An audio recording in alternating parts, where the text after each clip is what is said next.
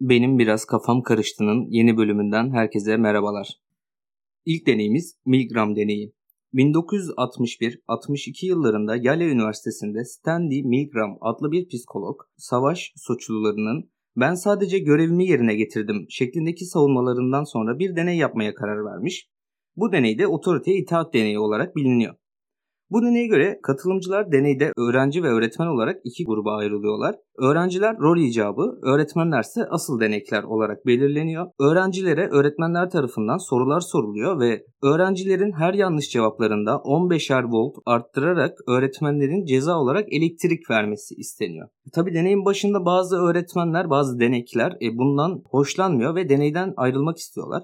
Ancak ısrar ve çaba sonucunda deneye devam ediyorlar.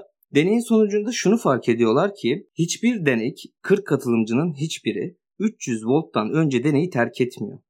40 katılımcının 24'ü 450 volta kadar çıkıyor. Prizleri hesap edin 220 volt ve bunlar bile çok tehlikeliyken 450 volta kadar çıkabiliyorlar. Deney Princeton, Münih, Roma, Güney Afrika ve Avustralya'da tekrarlandığında 450 volta çıkan katılımcıların %85'e ulaştığı gözlemleniyor.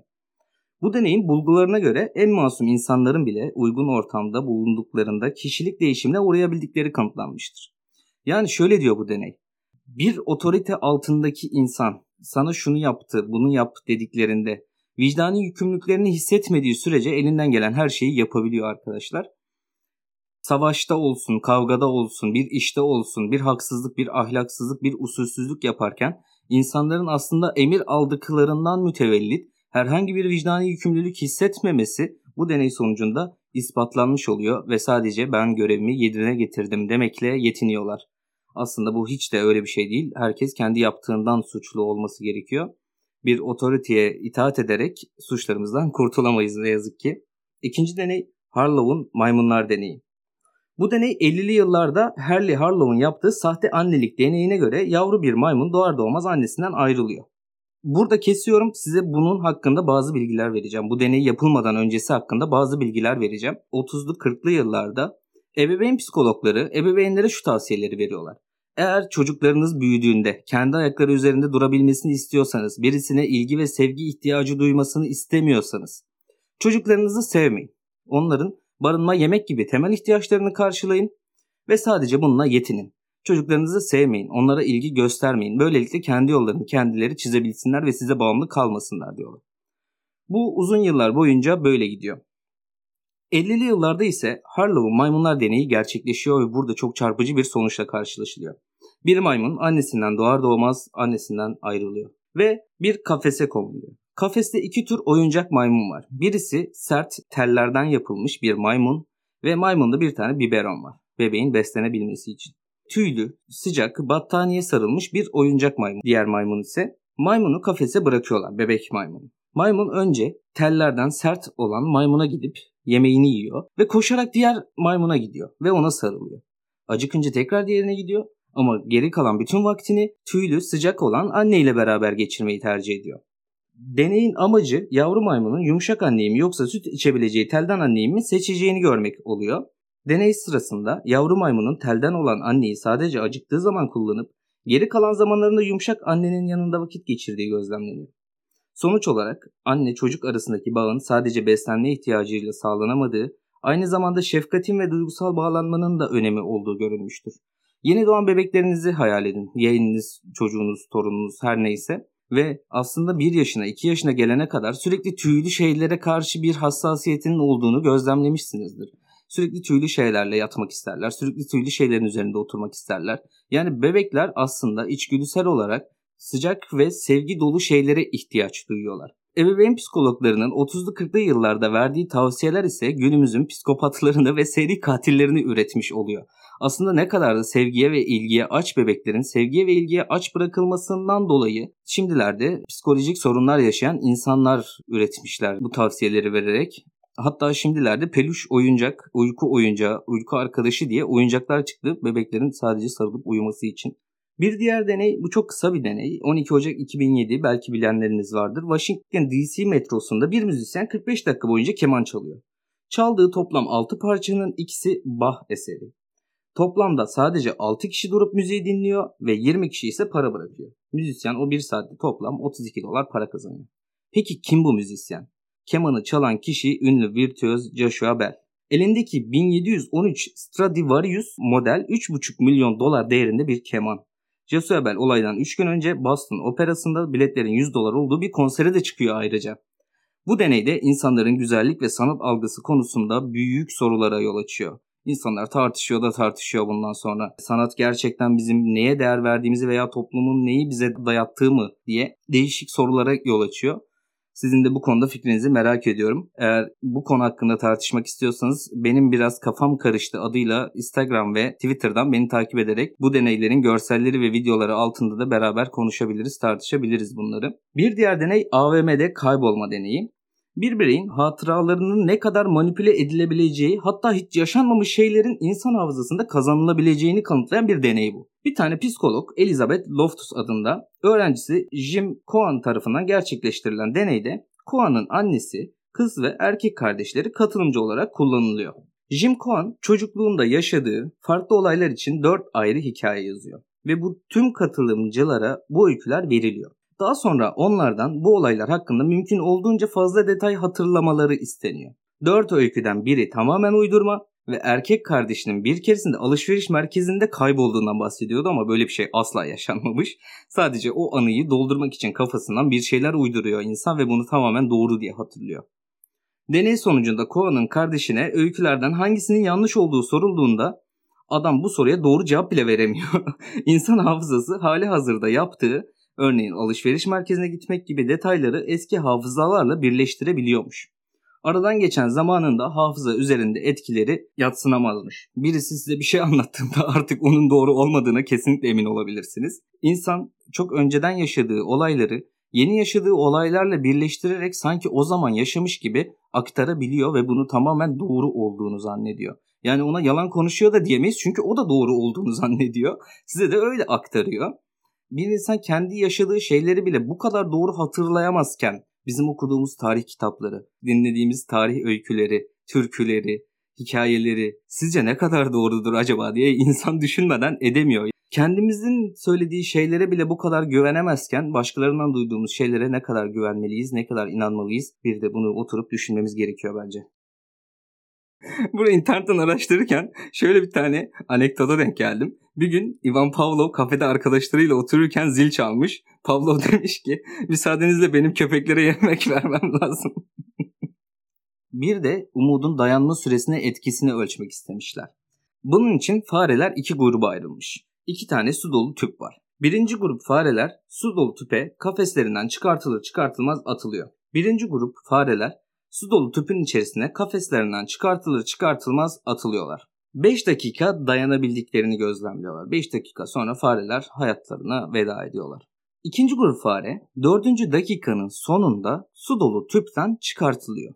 Bir süre dışarıda vakit geçirdikten sonra tekrar su dolu tüpe alınıyorlar. Burada artık 8 dakika dayanabildikleri gözlemleniyor. Bunu üçüncü kez tekrarladıklarında 7. dakikanın sonunda çıkarılan fareler tekrar dolu tüpe konulduklarında 15 dakika dayanabildikleri gözlemleniyor ne kadar kurtarılabileceğine inandıkları sürece dayanabilme güçlerinde o kadar arttığına işaret ediyor bize.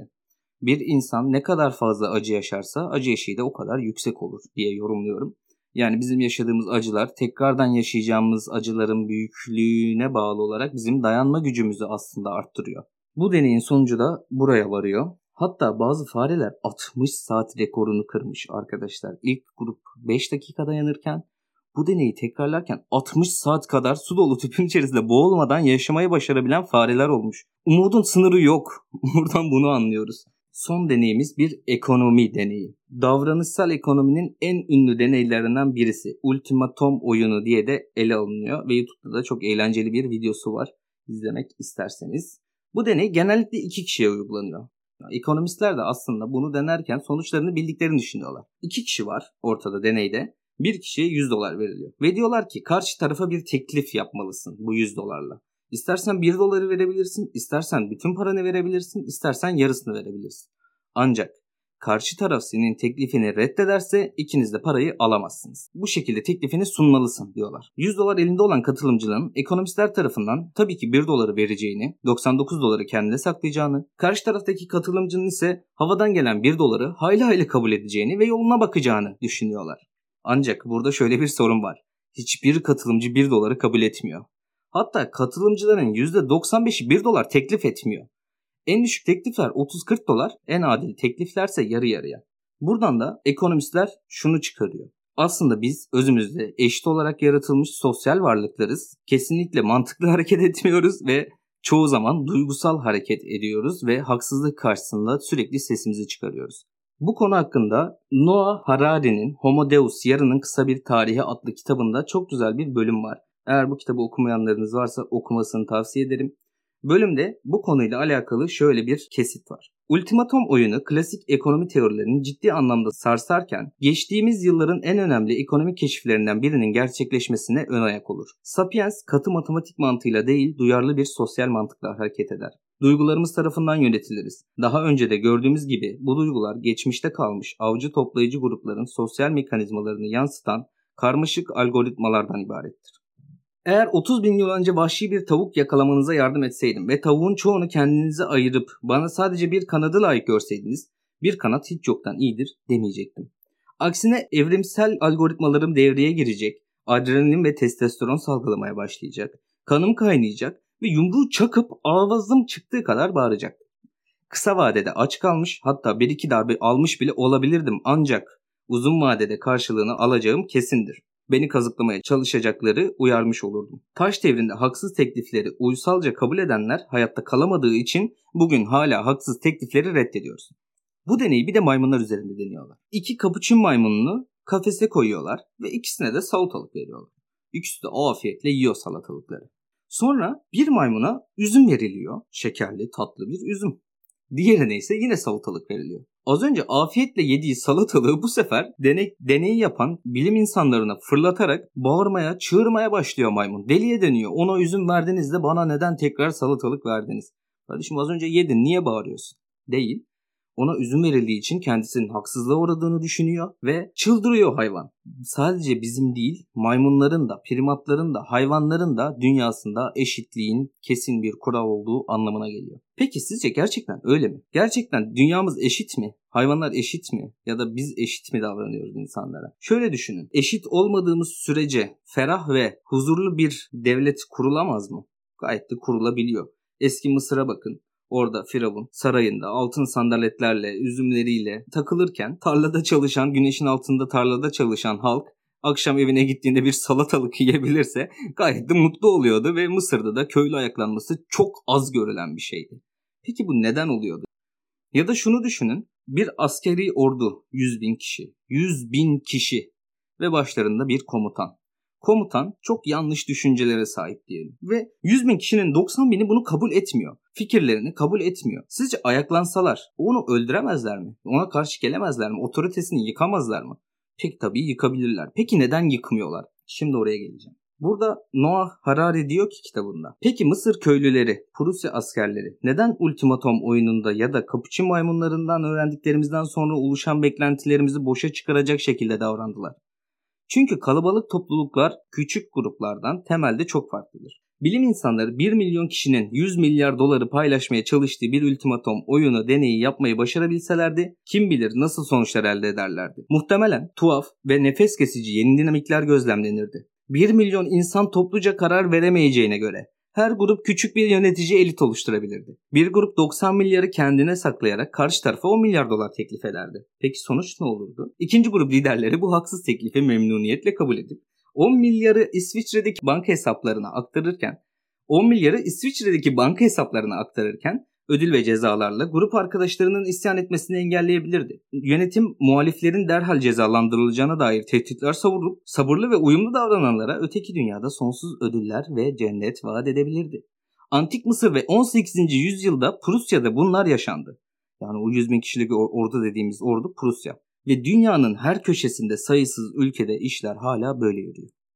Bu tehdit ve vaatler istikrarlı hiyerarşiler ya da kitleler arası işbirliği ağları yaratabiliyor.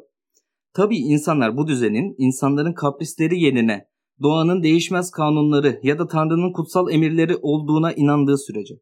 İnsanların geniş çaplı tüm işbirlikleri aslında hayali düzenlere inanmamız nedeniyle kurulabilmiştir.